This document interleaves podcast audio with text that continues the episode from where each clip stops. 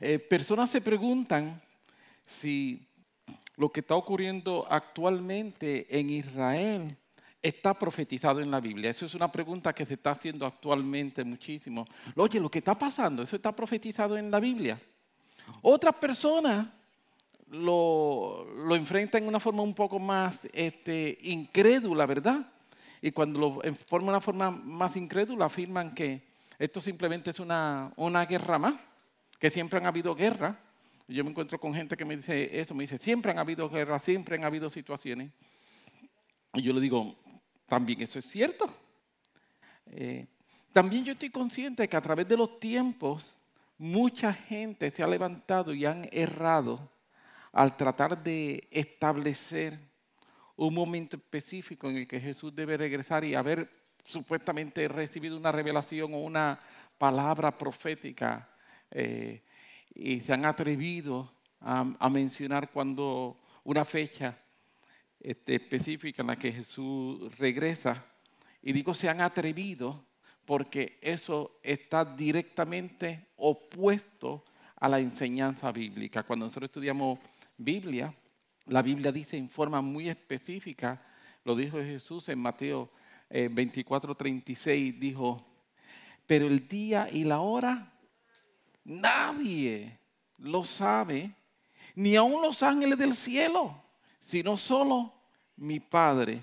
Así que cuando una persona se atreve a decir un momento específico en el que Jesús va a venir, ya usted sabe que esa persona está hablando cosas que están en contra de la Biblia. Y si una persona está hablándome algo que está en contra de la Biblia, no es una persona que merece mi atención.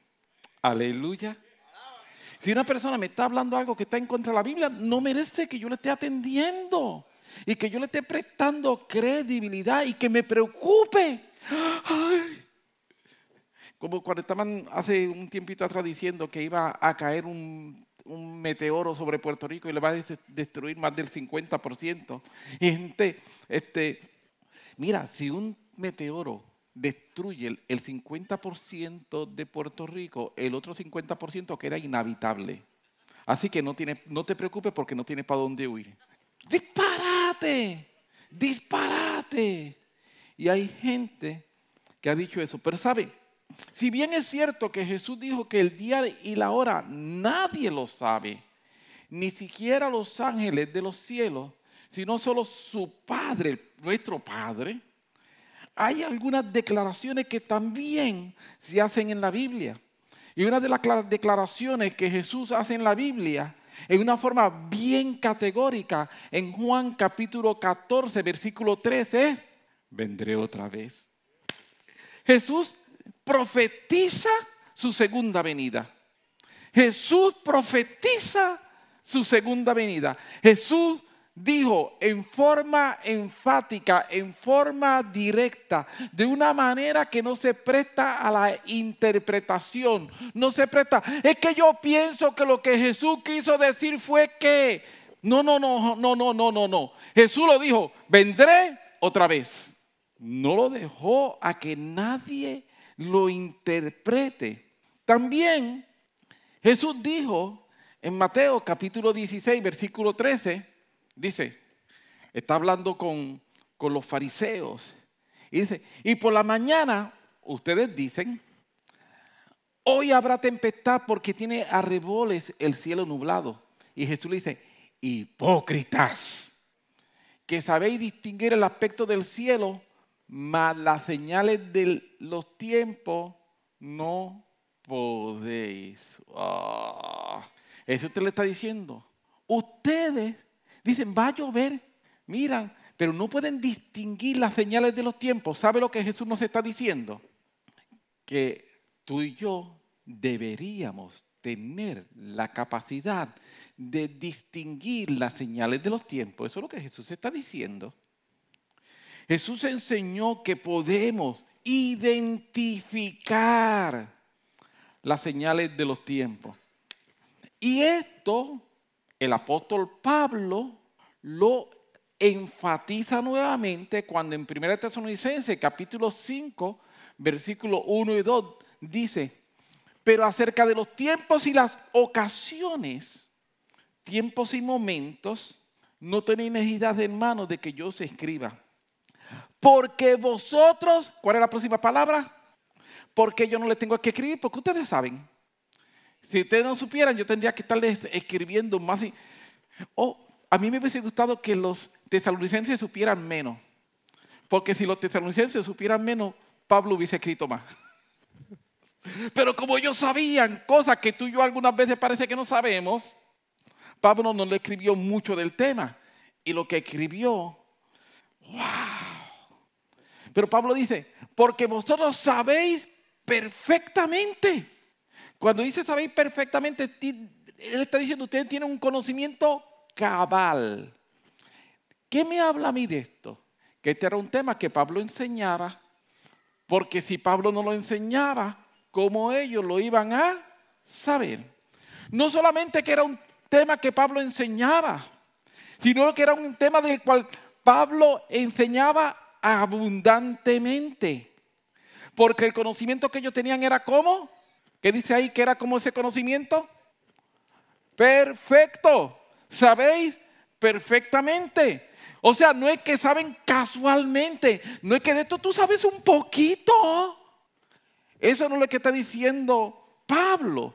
Pablo dice, ustedes saben perfectamente, tienen un conocimiento cabal, tienen un conocimiento amplio. La única manera que ellos podían tener un conocimiento cabal, un conocimiento amplio, era porque aquellos, dentro de ellos el apóstol Pablo, que eran sus maestros, lo enseñaban ampliamente. ¿Me estoy logrando explicar? Simplemente estoy tratando de establecer por qué es necesario hablar estos temas. Es necesario hablar estos temas porque la Biblia misma nos habla de ello la misma Biblia lo establece como aspectos importantes, porque vosotros mismos sabéis perfectamente que el Señor, que dice, vendrá. Es lo primero que sabemos. Que el Señor, ¿se acuerdan Jesús qué dijo Jesús? Vendré otra vez. Y ahora Pablo dice, nosotros sabemos que el Señor vendrá, pero no solamente sabemos que el Señor vendrá, sabemos algo más. Sabemos un detalle de cómo va a, ser esa próxima venida de Jesús, esa segunda venida de Jesús.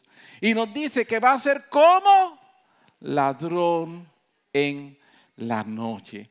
Cuando se refiere como ladrón en la noche, lo que está diciendo es que viene sin que nadie lo esté esperando. Porque luego el apóstol Pablo sigue desarrollando en ese mismo capítulo, ustedes pueden leer después con calma para su beneficio, en ese mismo capítulo el apóstol Pablo dice, si el dueño de la casa supiera cuándo viene el ladrón, estaría preparado.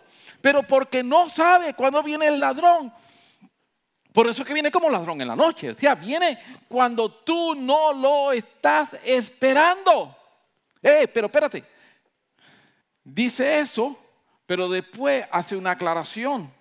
Sigue el apóstol diciendo, eh, él viene como ladrón en la noche para el no creyente.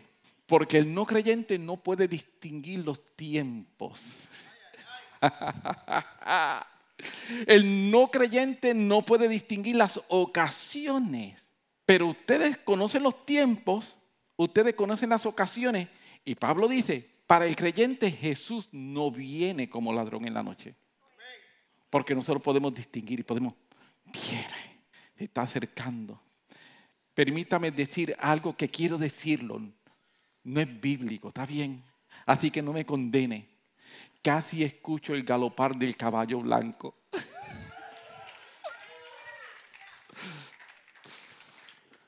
¿Me estoy logrando explicar? No repita eso para afuera, ¿está bien? Ay, estoy por internet, se me olvidó. Sorry.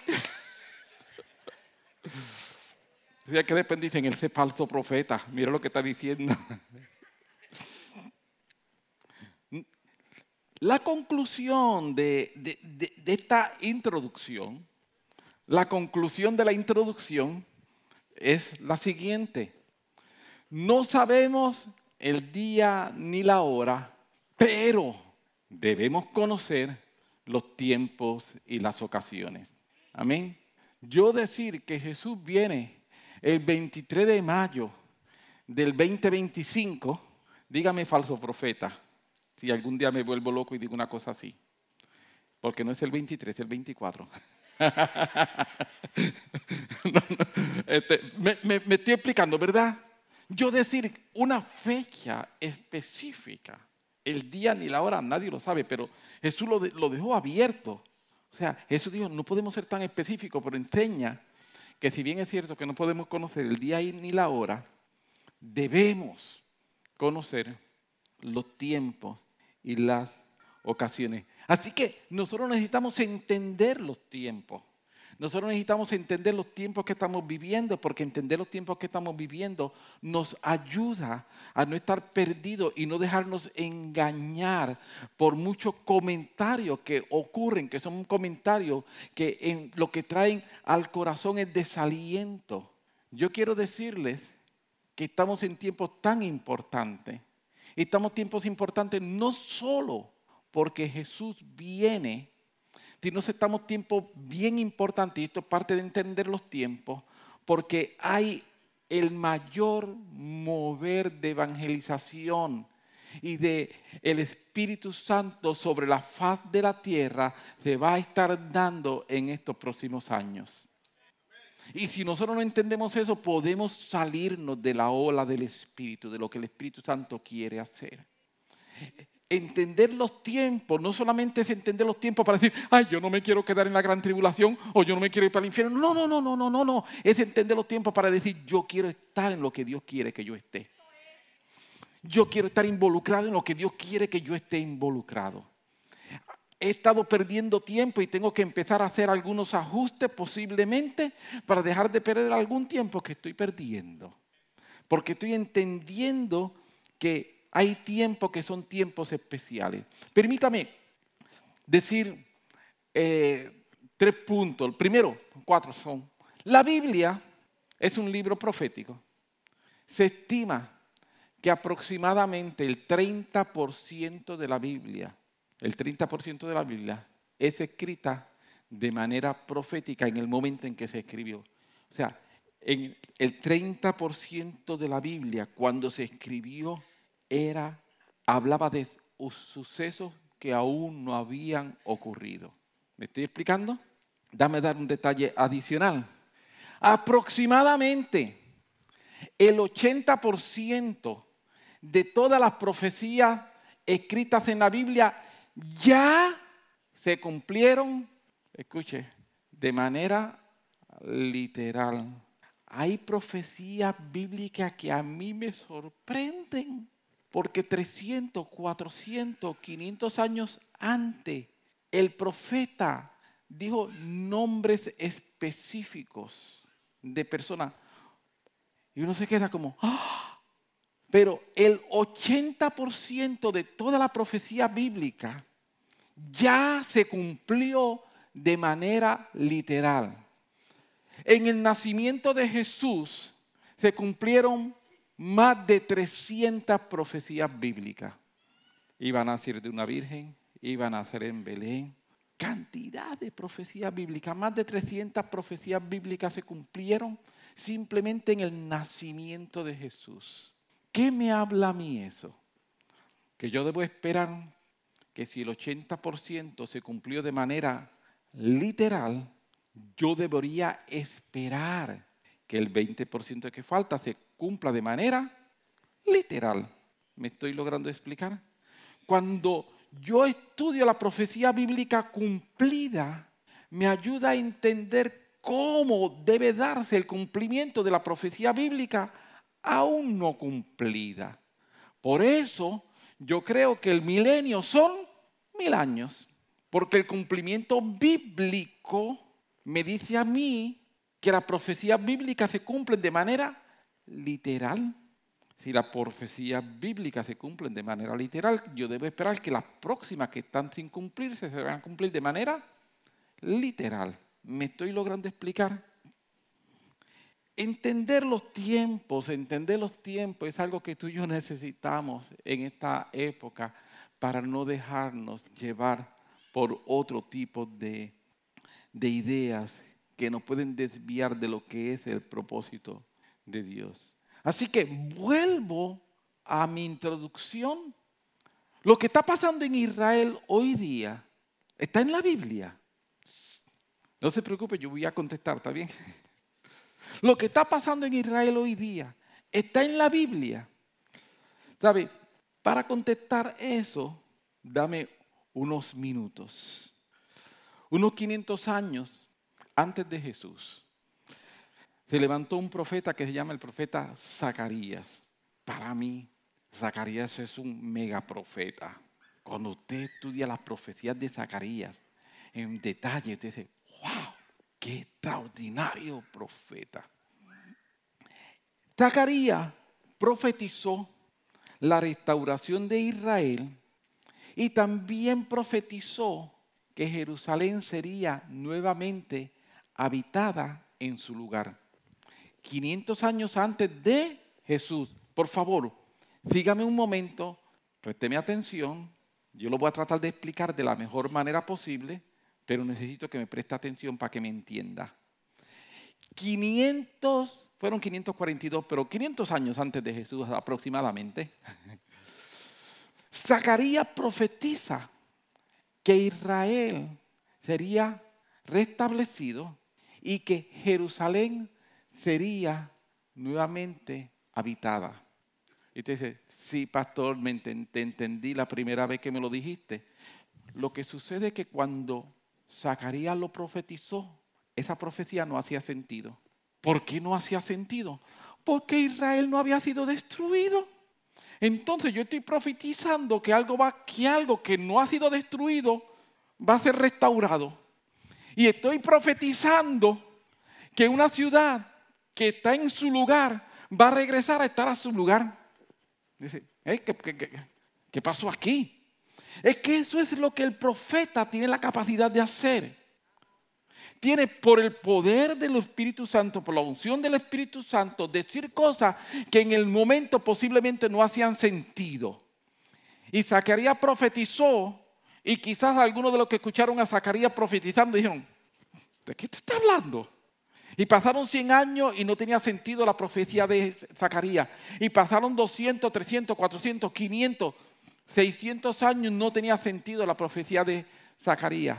Hasta que en el año 70 después de Cristo, Jerusalén, Israel es destruido y Jerusalén deja de ser Jerusalén, deja de ser una ciudad.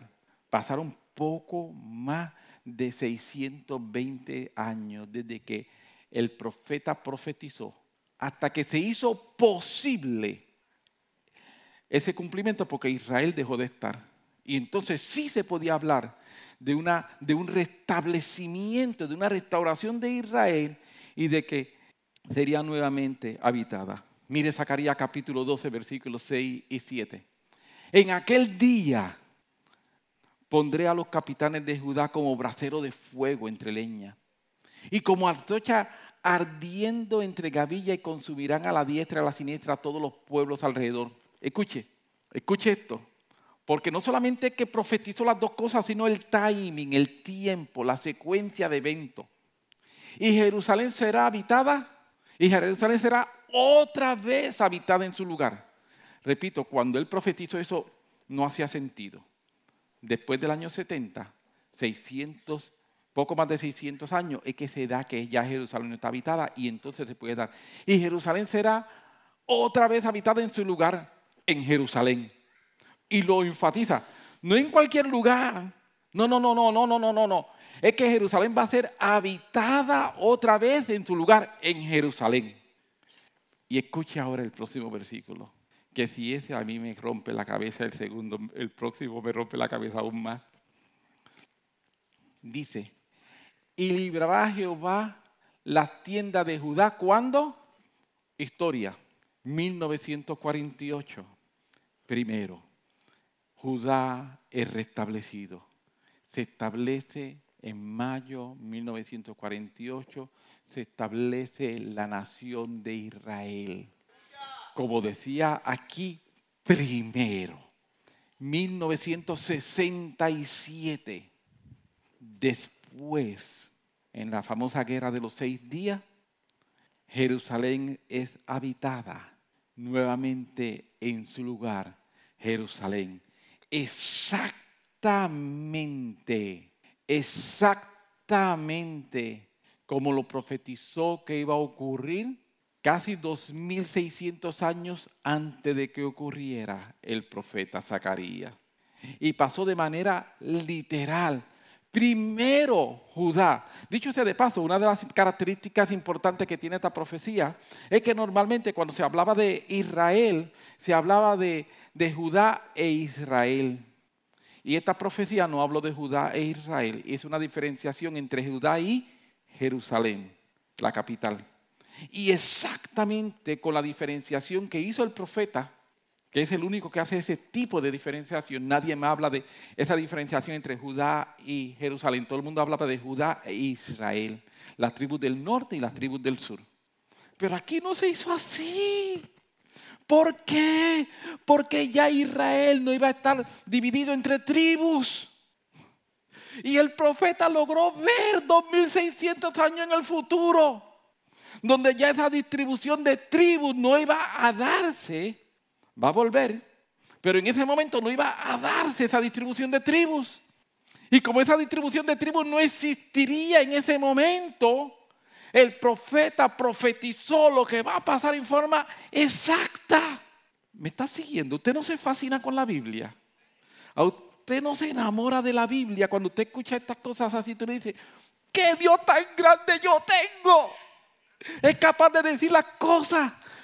No semanas antes, no meses antes, no décadas antes, no siglos antes, milenios de años antes. Es capaz de decir las cosas y que ocurran exactamente como Él lo dijo. Porque es el Dios que no está sujeto a tiempo ni espacio. Es el Dios que ve más allá. Es ese Dios grande, extraordinario al que tú y yo servimos. ¿Tú no crees que se... Vamos a darle un buen aplauso a nuestro Dios? Amén, aleluya. Él es tan grande, Él es tan extraordinario. A mí el estudiar profecía bíblica, ¿sabe de qué me llena?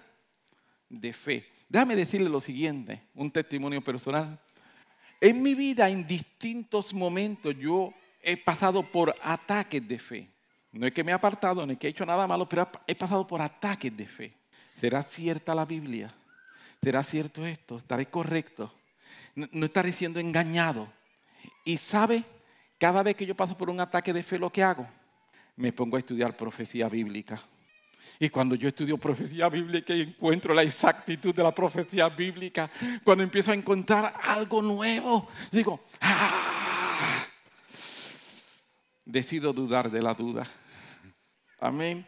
Decido dudar de la duda y seguir creyendo porque mi Dios es tan perfecto. Mi Dios es tan extraordinario. Aleluya. Bendito sea su nombre. Gloria a Jesús. Como mencioné, esto fue profetizado. Zacarías profetizó antes de que todas estas cosas ocurrieran. Y aun cuando profetizó antes de que todas estas cosas ocurrieran, pasaron exactamente como el profeta dijo que debían ocurrir. El profeta hizo la distinción entre Judá y Jerusalén. Pero quisiera ver otros versículos. Voy a necesitar ayuda arriba.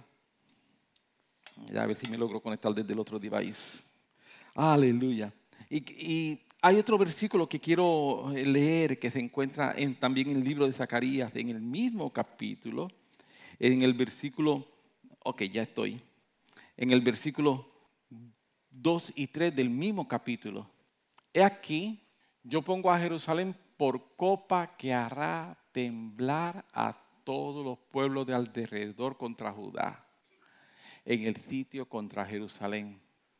Escuchó lo que Dios dice que va a hacer en los últimos tiempos, porque todo esto tiene que ver cuando Jerusalén sea restablecida. En otras palabras, tiene que ver con lo que va a ocurrir con posterioridad al 1948 y 1967 con posterioridad a lo que va a ocurrir en el 1948 y 1967, Cuando eso ocurra, que Israel es restablecido y Jerusalén vuelve a ser habitada en su lugar en Jerusalén, pongo a Jerusalén por copa que hará temblar a todos los pueblos alrededor contra Judá en el sitio de Jerusalén. Mira lo que sigue diciendo. Y en aquel día yo pondré a Jerusalén por piedra pesada a todos los pueblos. Todo lo que la cargaren serán despedazados. O sea, todo el que intente hacerlo, ir contra ella será despedazado. Bien que en todas las naciones de la tierra se juntarán contra ella. Déjame hacer un par de comentarios. Número uno, la ciudad más importante del mundo no es Londres. La ciudad más importante del mundo no es New York.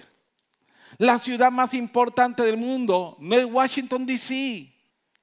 La ciudad más importante del mundo es Jerusalén. Todo el mundo está mirando a ver qué va a pasar en Jerusalén. Todo el mundo está mirando a ver qué va a estar ocurriendo allí.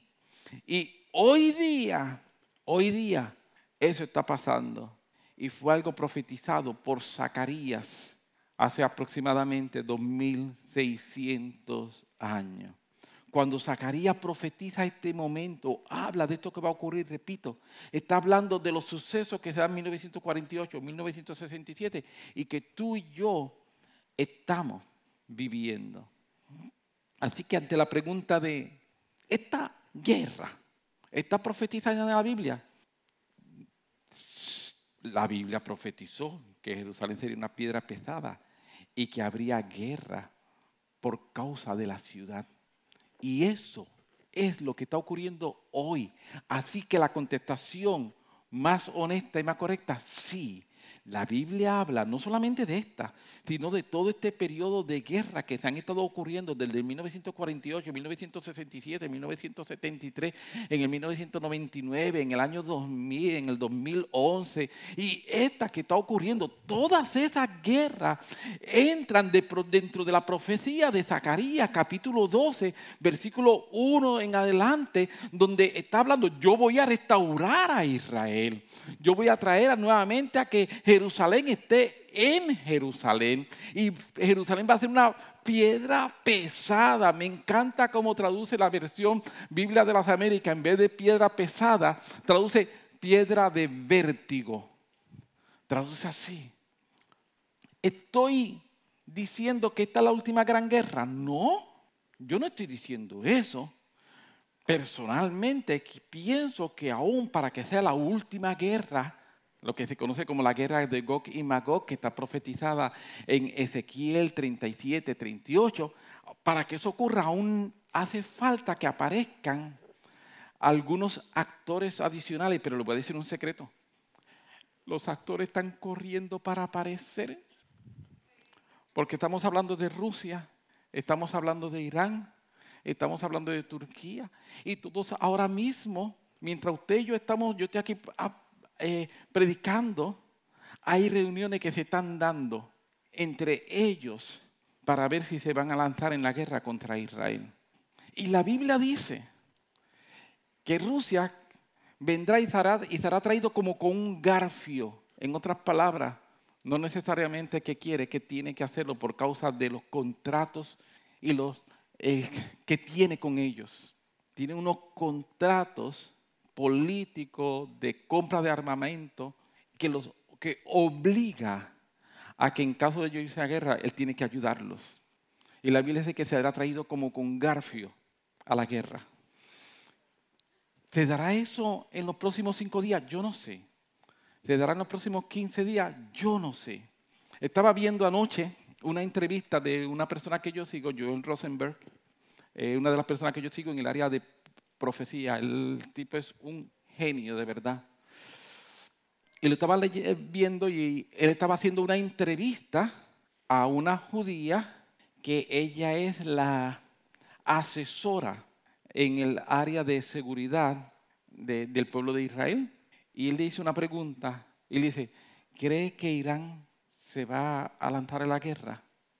La contestación de ella fue lo siguiente, se echó a reír y le dice, Joel, me estás haciendo una pregunta difícil, pero te voy a dar mi mejor contestación. estamos preparados y estamos esperando que ocurra. Creemos que ellos simplemente están esperando el momento adecuado, pero él ya dice, para ellos no va a haber momento adecuado porque nosotros estamos esperándolos. Eh, ay, una contestación fuerte la que está dando. Estamos entendiendo los tiempos. Cuando tú miras la Biblia, cuando tú miras la, Biblia, haces, si en vez de ser 2023, hoy fuera 1923, 100 años atrás, yo digo estas cosas, ustedes estarían riendo. El pastor de que tú estás hablando. Israel no existía como nación. Jerusalén no existía como nación. Rusia, que era, aún no existía la Unión Soviética, apenas estaba comenzando. No era la gran nación. Hace 100 años atrás, hablar de esto. Pero nosotros somos la primera generación que podemos hablar del cumplimiento profético exacto como una verdad real, cumplible. Nosotros somos esa generación que estamos viendo cumplir profecías bíblicas frente a nosotros. El problema es que algunas veces no estamos entendiendo los tiempos. Y podemos estar tan llenos de tanta información, de tanta situación que está ocurriendo en derredor de nosotros, que nos podemos perder de lo que verdaderamente importa. Amén. ¿Sabe? Mientras yo estudiaba, mientras yo estaba estudiando, yo recibí una gran revelación. ¿Usted quiere recibir la gran revelación que yo recibí? Eh, Samir, ¿tú quieres la gran revelación o no la quieres? ¿Usted quiere recibir la gran revelación que yo recibí mientras estudiaba? Prepárese porque le voy a dar la gran revelación que yo recibí. Cuando se estudia profecía bíblica, uno de los capítulos más importantes en el estudio de profecía bíblica es el capítulo 24 de Mateo. El capítulo 24 de Mateo a Jesús le hacen una pregunta, le dicen a Jesús, ¿cuáles serán las señales del fin? Y Jesús empieza a hablar de varias cosas y empieza a decir cómo es un proceso, no hay una señal que sea la señal, sino que lo que hay es una convergencia de situaciones y esa convergencia de situaciones son lo que es la señal de su tiempo. No es una, sino cuando pase esto y esto y esto y esto y esto. Y repito, nosotros somos la generación que hemos visto esa convergencia de situaciones que se están dando. Somos la primera generación. Así que yo estoy estudiando, yo estoy leyendo y estoy revisando y de momento recibí una revelación extraordinaria. Después de Mateo 24 viene Mateo 25. Esa es la gran revelación que yo recibí. Después de Mateo 24 viene Mateo 25. Mateo 25, la primera palabra que está en Mateo 25 es entonces. Entonces. Eso significa que Mateo 25 está ligado directamente a Mateo 24. Eso significa que el mensaje de Mateo 25 es para la gente que van a estar viendo el cumplimiento de los tiempos de Mateo 24. Eso significa que si hay alguna generación o algún creyente en la historia que tiene que leer cuidadosamente Mateo 25 y aplicarse Mateo 25 y apretarse la vida por Mateo 25, somos tú y yo. Eso significa que Mateo 25 tiene un mensaje para ti, para mí, que no lo tuvo para nuestros abuelos, para nuestros bisabuelos. Eso significa que Mateo 25 tiene un mensaje para nosotros, que no lo tuvo para generaciones anteriores. Eso significa que Mateo 25 tiene un mensaje para ti, para mí, que no lo tuvo para Martín Lutero, ni lo tuvo para tantos otros hombres de Dios. Eso significa que Mateo 25, en forma muy, muy, muy particular y muy especial, tiene un mensaje bien actual, bien de hoy, bien de ahora, para ti y para mí.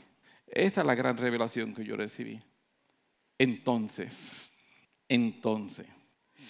El primer versículo de Mateo 25 nos dice, de 10 vírgenes que salieron a recibir a quién? Al esposo. Aquellas salieron, en otras palabras, todas ellas estaban esperando el regreso de su esposo, aplicándolo a la iglesia. Todas están esperando el regreso de Jesús. Amén. Las diez, así comienza una iglesia que yo digo, Jesús viene, ¡ah, sí, Jesús viene! ¿Cuánto nos vamos con él? Sí, nos vamos con él. Y todo el mundo levanta la mano. Pero según Mateo 25, muchos que levantan la mano van a tener problemas. Aleluya. El segundo versículo de Mateo 25 empieza a hacer una descripción más profunda. Empieza a hacer una evaluación, permítame modernizarlo, de la iglesia. Empieza a hacer una modernización, una evaluación de la novia del Cordero. Y cuando se hace la evaluación de la novia del Cordero, se descubre que la mitad de ellas son prudentes, pero lamentablemente hay gente dentro de la iglesia, hay, por favor, lo está diciendo Jesús, no lo dije yo, hay gente dentro de la iglesia que son unos insensatos. Va a pelear, no pelees conmigo, yo no te dije insensato, yo espero que tú seas del otro 50% de los prudentes.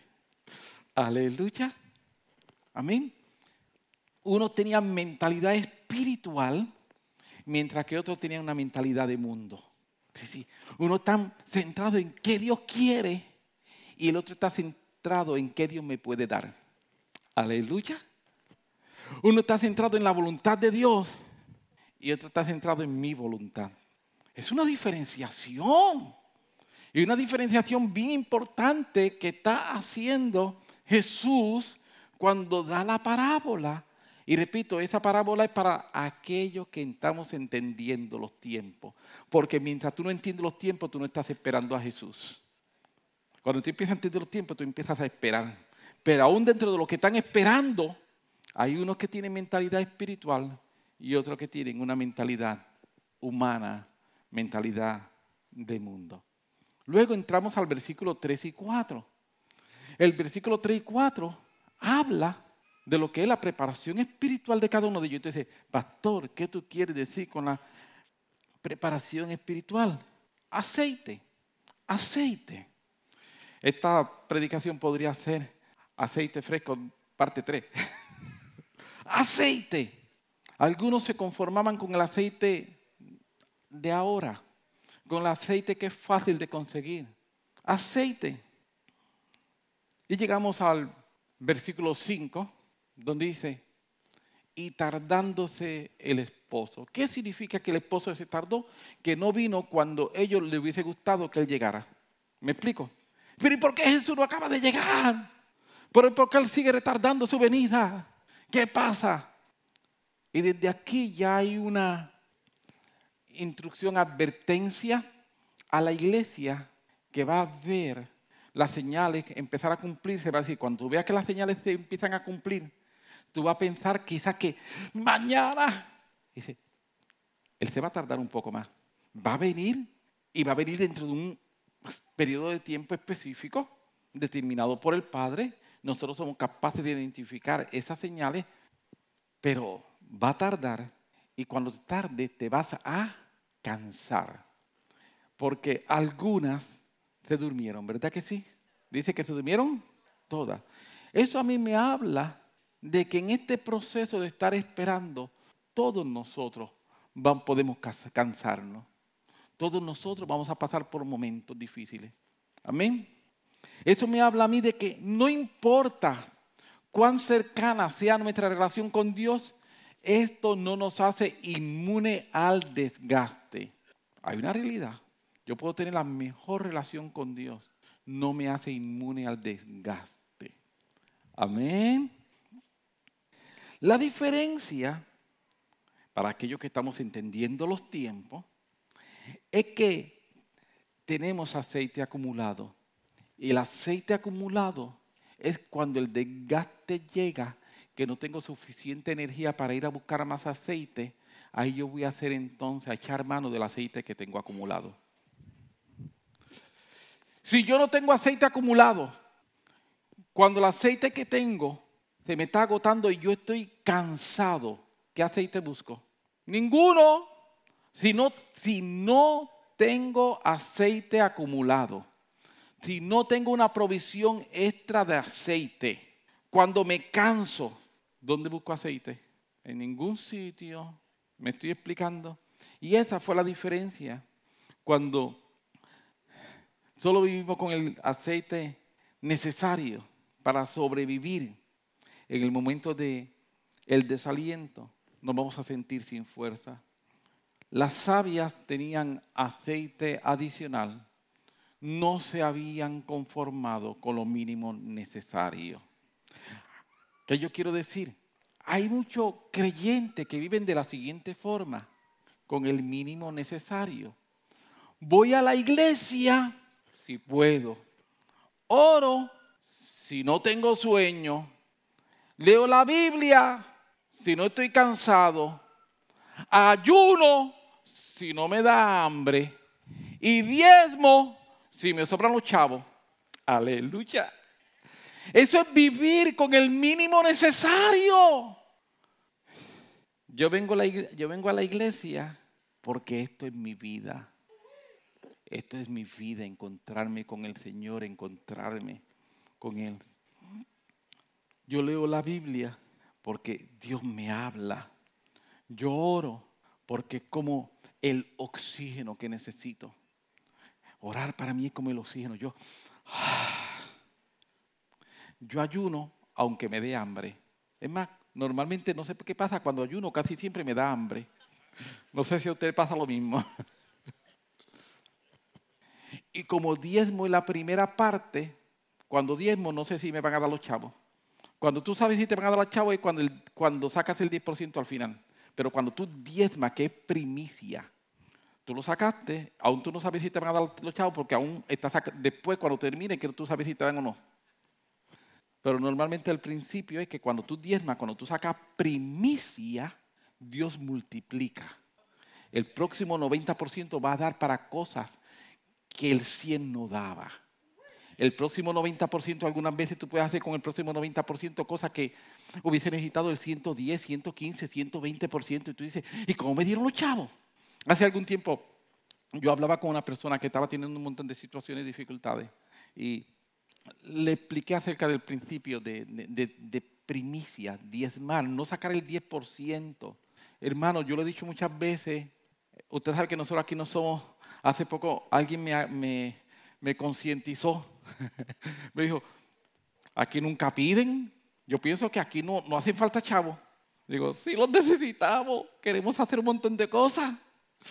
Necesitamos arreglar ese techo de ahí al lado. Necesitamos hacer un montón de cosas. Pero, ustedes no piden. Yo digo, sí, pues, pues, tenemos que mejorar. Pero indistintamente, le estoy contando a una persona acerca de, del principio de diezmo y le digo, diezmo no es el 10%.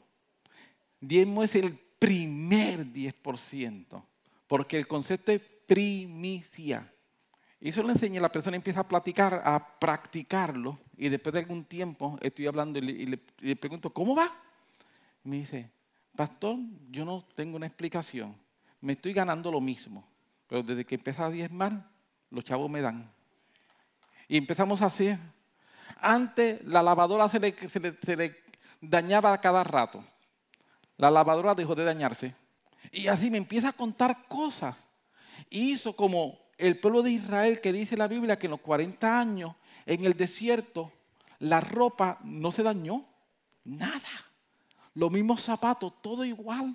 Perfecto. ¿Me estoy explicando? Así que, ¿qué hacemos?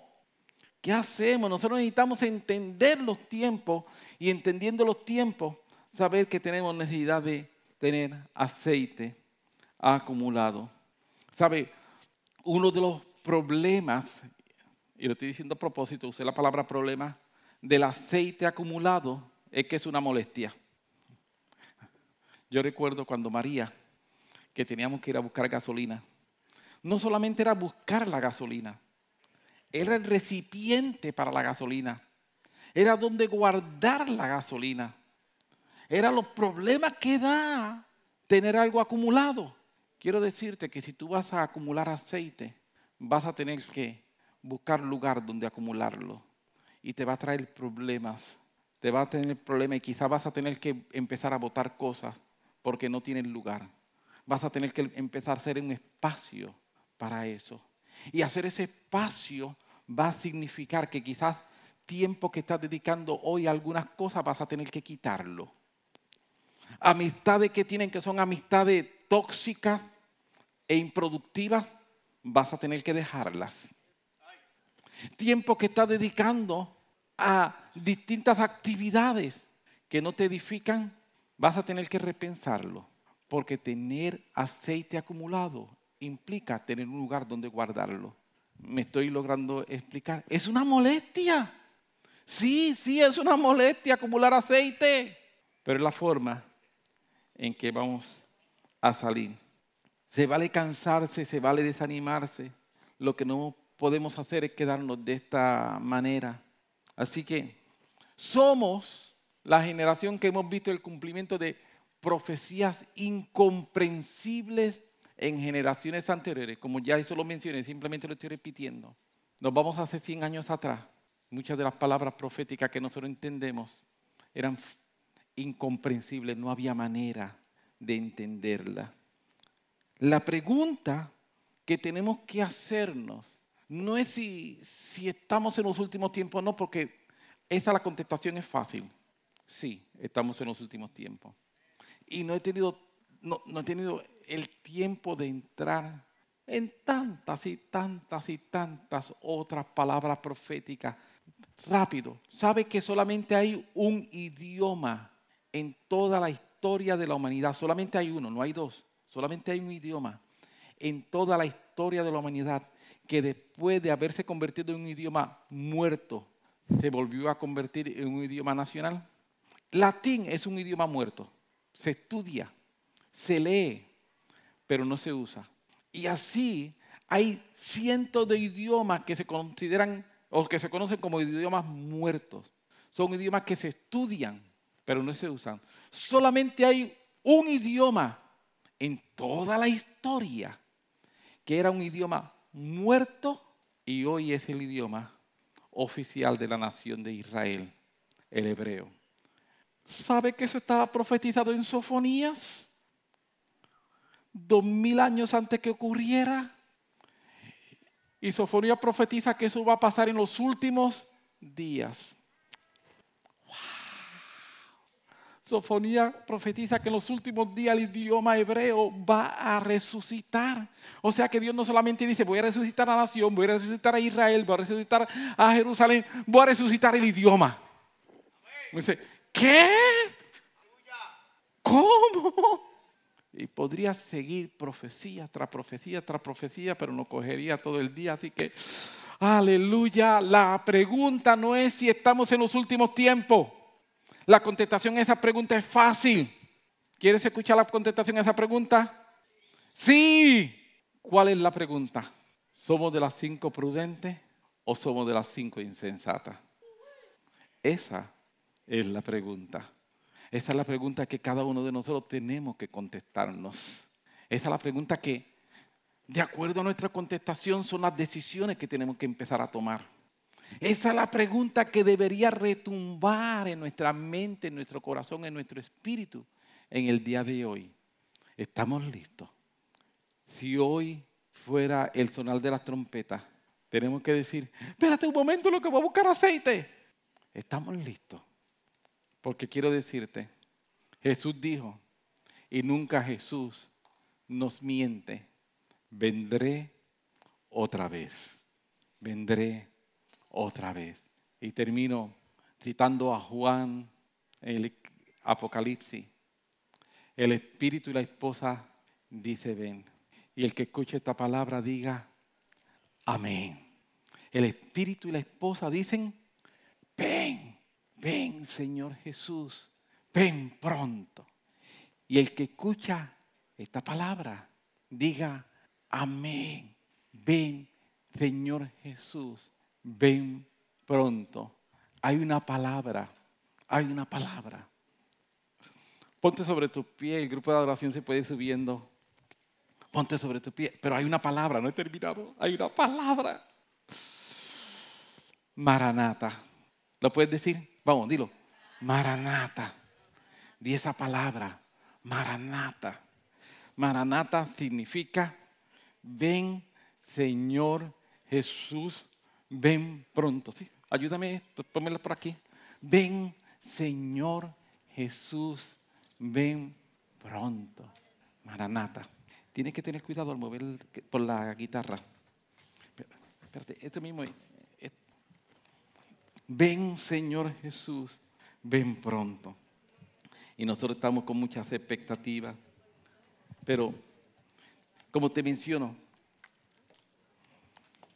entender los tiempos no es simplemente entender que Él viene. Eso es importante. Pero si fuera tan sencillo como eso, pues ya lo entendimos, Jesús viene, nos vemos, bye. Entender los tiempos es entender cuál es mi responsabilidad hoy. ¿Estás listo? Entender los tiempos es entender que Dios me está hablando.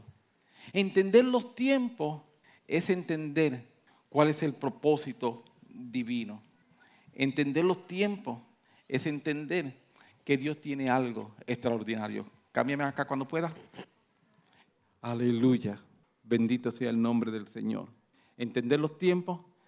te sigo molestando, quítame esto. Disculpen. Entender los tiempos es entender que Dios está haciendo cosas mejores. Amén. Dios está haciendo cosas extraordinarias. Y tú y yo somos parte de eso que Dios está haciendo. Así que entender los tiempos es entender lo que Dios está haciendo y cómo lo que Él está haciendo es mejor que lo que tú y yo somos capaces de hacer en cualquier momento. Estamos entendiendo los tiempos, estamos entendiendo lo que Dios nos dice, estamos entendiendo lo que Él nos habla. Amén. Bendito sea, bendito sea el nombre del Señor. Señor, por eso te adoramos, te bendecimos y queremos acercarnos a ti en fe, queremos acercarnos a ti en confianza y queremos acercarnos a ti, Señor, diciendo, aquí estamos, aquí estamos, Señor. Y hemos venido a adorarte, hemos venido, Señor, a acercarnos a ti en fe, en la confianza de que tu palabra dice, y yo te creo, que tú escuchas a tus hijos. Y yo creo que tú te estás escuchando, y yo creo que tú estás, Señor, atento a nuestra palabra. Y yo creo, Señor, que tú estás atento a cada uno de nosotros.